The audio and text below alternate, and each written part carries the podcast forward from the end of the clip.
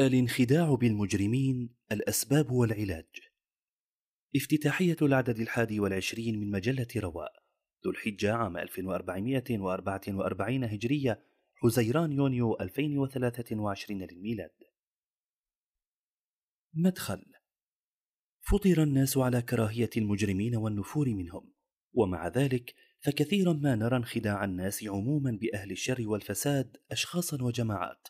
وهي ظاهرة متكررة عبر العصور وفي سائر جوانب الحياة الدينية والسياسية والاجتماعية والاقتصادية وهي جديرة بإلقاء الضوء عليها ودراستها. ولتستبين سبيل المجرمين. حرص الإسلام على ترسيخ قاعدة مهمة ألا وهي التعرف على سبيل المجرمين وأساليبهم لاجتنابها وعدم الوقوع فيها وهي مكملة لجانب بيان الحق وتوضيحه. فإن بيان مبادئ أهل الضلال والبدع وطرقهم في إضلال الناس والتلبيس عليهم لهو من دين الله عز وجل ومن مقاصد القرآن الكريم. قال تعالى وكذلك نفصل الآيات ولتستبين سبيل المجرمين. قال ابن القيم رحمه الله والله تعالى قد بين في كتابه سبيل المؤمنين مفصلا وسبيل المجرمين مفصلا وعاقبة هؤلاء وخذلانه لهؤلاء وتوفيقه لهؤلاء والأسباب التي وفق بها هؤلاء والأسباب التي خذل بها هؤلاء. وجل سبحانه الأمرين في كتابه وكشفهما وأوضحهما وبينهما غاية البيان حتى شاهدتهما البصائر كمشاهدة الأبصار للضياء والظلام.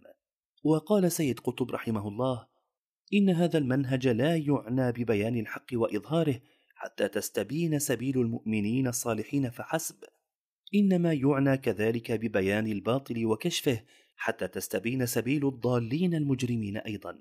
إن استبانة سبيل المجرمين ضرورية لاستبانة سبيل المؤمنين وذلك كالخط الفاصل يرسم عند مفرق الطريق. إن هذا المنهج هو المنهج الذي قرره الله سبحانه وتعالى ليتعامل مع النفوس البشرية. ذلك أن الله سبحانه يعلم أن إنشاء اليقين الاعتقادي بالحق والخير يقتضي رؤية الجانب المضاد من الباطل والشر. إن سفور الكفر والشر والإجرام ضروري لوضوح الإيمان والخير والصلاح. واستبانة سبيل المجرمين هدف من أهداف التفصيل الرباني للآيات. ذلك أن أي غبش أو شبهة في موقف المجرمين وفي سبيلهم ترتد غبشا في موقف المؤمنين وفي سبيلهم. فهما صفحتان متقابلتان وطريقان مفترقتان ولا بد من وضوح الألوان والخطوط. صور من التاريخ. حفلت صفحات التاريخ بصور كثيرة من انخداع الناس بالمجرمين وثقتهم بهم.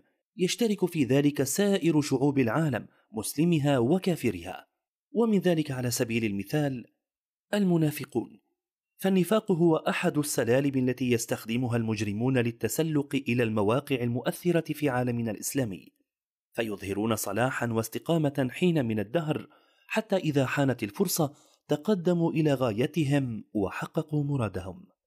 وعند تأمل السيرة النبوية نجد أن وجود المنافقين في المدينة في فترة تشكل المجتمع المسلم كان قدرا من الله تعالى ليكون التحذير منهم ومن مكائدهم درسا للمسلمين إلى قيام الساعة حيث كانت مكائدهم ومؤامراتهم سببا في نزول آيات كثيرة بل سور بأكملها تكشفهم وتبين صفاتهم وتحذر منهم كما حفلت سنة وسيرة النبي صلى الله عليه وسلم بالكثير من المواقف في كيفية التعامل معهم وكشف زيفهم والتنبه لخطرهم.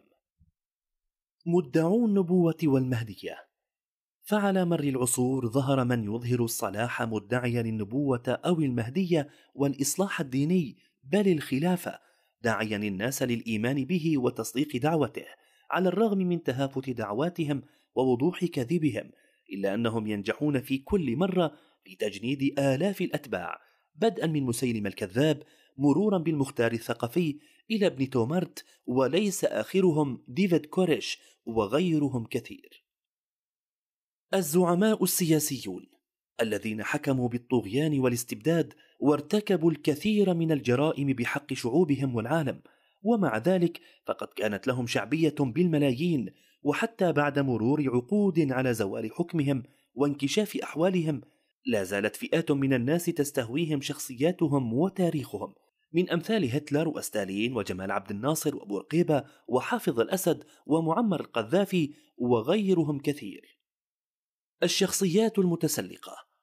نجح الكثير منهم في اختراق المجتمعات والتسلل إلى صفوفهم الأولى بغفلة من الناس سواء كانت معدة للاختراق من جهات معينة أو كانت تسعى لأمجاد شخصية. ومن أشهر الأمثلة التاريخية عبد الله بن سبأ الذي تظاهر بالإسلام وأسهم في تأجيج الفتنة على الخليفة الراشد عثمان بن عفان رضي الله عنه. ووضع البذور الأولى للتشيع ومن أشهرهم في التاريخ المعاصر إيلي كوهين الذي كاد أن يصل لرئاسة الجمهورية في سوريا وهو الجاسوس الإسرائيلي المدرب.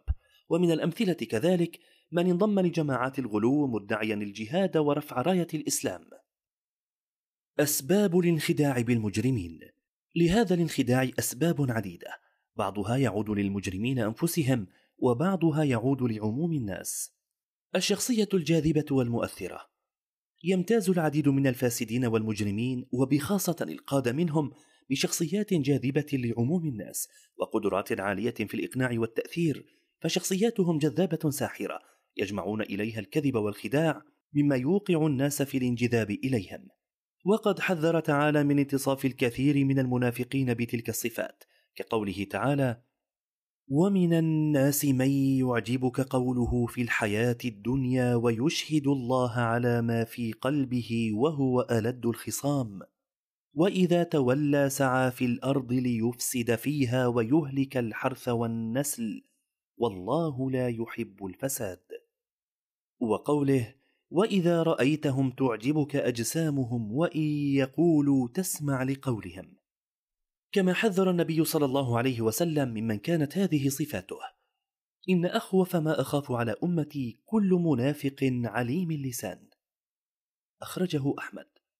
بالإضافة لصفات أخرى كالظهور بالشخصية الحريصة الناصحة المحبة الأبوية في مواقف والشخصية القوية الآسرة التي يمكن الاعتماد عليها في الشدائد في مواقف أخرى مما يوقع الناس بالافتتان أو الاقتناع بها. ادعاء الصلاح وإظهاره. على مر التاريخ كان الطغاة والمجرمون مدعين للصلاح والإصلاح مظهرين التدين. وإذا قيل لهم لا تفسدوا في الأرض قالوا إنما نحن مصلحون. حريصين على بعض مظاهر الدين بهدف التغرير بالعوام بل إنهم حين يحاربون المصلحين الصادقين يتهمونهم بالإفساد في الأرض إمعانا في التضليل والخداع. وقال فرعون ذروني أقتل موسى وليدع ربه إني أخاف أن يبدل دينكم أو أن يظهر في الأرض الفساد. وقالت حاشيته أتذر موسى وقومه ليفسدوا في الأرض ويذرك وآلهتك؟ ومن كان منهم معروفا بالفساد والبعد عن الدين فإنه لا يلبث لا سيما عند الحاجة أن يغير مظهره ويلبس مسوح الزاهدين العابدين والقرب من الشعائر الدينية كحال الطغاة الذين يفتتحون المساجد الضخمة ويرعون بعض حلقات تحفيظ القرآن أو يقصدون بيت الله الحرام للحج أو العمرة وزيارة بعض مشاهير العابدين والتذلل لهم ونحو ذلك. حسن الظن في غير موضعه والغفلة عن مكر المجرمين وخبثهم وهذا من عدم الوعي كحسن الظن بالمجاهيل أو من في سيرتهم إجرام أو بعد عن الدين أو الانخداع بالمجرمين بمجرد تظاهرهم بالتوبة. فالمسلم الحق لا بد أن يكون واعيا متنبها لا ينخدع بكل من يحاول خداعه. يروى عن عمر رضي الله عنه قوله لست بخب ولا الخب يخدعني أخرجه أحمد. نسيان أو غياب التاريخ المظلم ومن ذلك الغفلة عن سابق الأقوال والأفعال والاستغراق في حاضر الشخص وواقعه الحالي فحسب الشخص ونسبه وتاريخه وخلفيته الفكرية وسيرة حياته كلها مفاتيح لفهمه والتنبؤ بشخصيته والحكم عليه.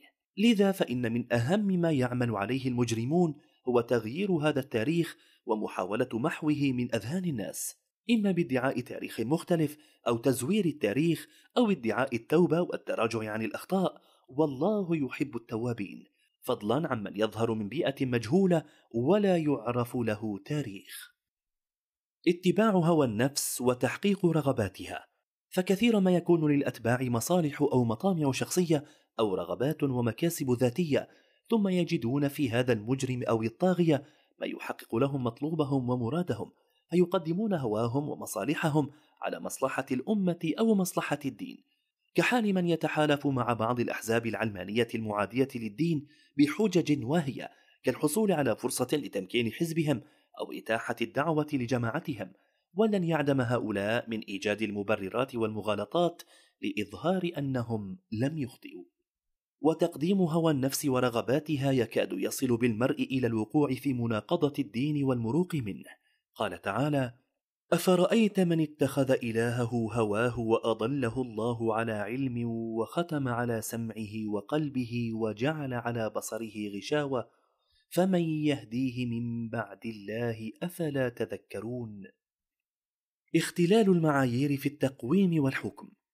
للحكم على الأشخاص والجماعات أصول وقواعد ليس هذا مجال بسطها لكن اختلال هذه المعايير وبعدها عن الصواب يؤدي لنتائج خاطئة ومن ذلك التركيز على المظهر دون الجوهر الانخداع بالادعاءات والشعارات دون البحث عن الحقيقة الغفلة عن حجم السيئات وخطورتها مقابل الحسنات المزعومة. لذا فكثيرا ما تنخدع الشعوب باليسير من إنجازات الطغاة كبعض الخدمات الدنيوية أو المواقف العاطفية ويجعلونها دلالة على صلاحيته للحكم. ويغفرون له في مقابلها الكم الهائل من الإجرام والإفساد. ومثله الانخداع بشعارات الغلاة من تحكيم الشرع والجهاد في سبيل الله أو ببعض عباداتهم وإنجازاتهم مع أن الرسول صلى الله عليه وسلم أوضح أن الخلل الأساس فيهم ليس لأنهم لا يطيعون الله أو لا يقاتلون أعداء الله بل لأنهم يغلون في فهمهم للدين وفي الاعتداء على المسلمين. يخرج قوم من أمتي يقرؤون القرآن ليس قراءتكم إلى قراءتهم بشيء ولا صلاتكم إلى صلاتهم بشيء ولا صيامكم إلى صيامهم بشيء. يقرؤون القرآن يحسبون أنه لهم وهو عليهم لا تجاوز صلاتهم تراقيهم. يمرقون من الإسلام كما يمرق السهم من الرمية. أخرجه مسلم. التحزب الأعمى. للجماعة أو القومية أو البلد وغيرها. مما يدفع البعض لتأييد الطغاة أو المجرمين ولو كان يعرف باطلهم لمجرد أنهم من حزبه أو جماعته أو أهل بلده أو نكاية بالطرف الآخر. قال طلحة النميري لمسيلمة الكذاب أشهد أنك كذاب وأن محمدا صادق ولكن كذاب ربيعة أحب إلينا من صادق مضر. وكثير من التجارب الديمقراطية اليوم ترينا كيف أن كثيرا من الناس يصوتون لمن ينتمي إلى قوميتهم أو منطقتهم أو عقيدتهم بغض النظر عن صلاحيته للمهمة التي ترشح إليها من عدمها.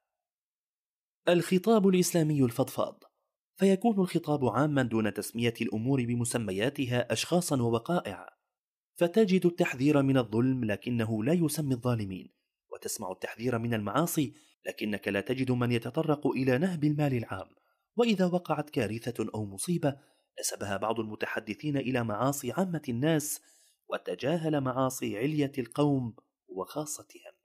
المبالغة في خطاب التسامح والتعايش. كثيرا ما يرتبط الخطاب الأخلاقي للجماهير العامة في المجتمعات المسلمة وغير المسلمة، ويعتمد على المعاني المعززة للتسامح والطيبة وإحسان الظن والتعايش، ويتجنب معاني الحيطة والحذر والتنبه من الأفخاخ الأخلاقية والاجتماعية، مما يمهد الأرضية للاستغلال والاستغفال. ضعف الوعي والتشوه الفكري العام.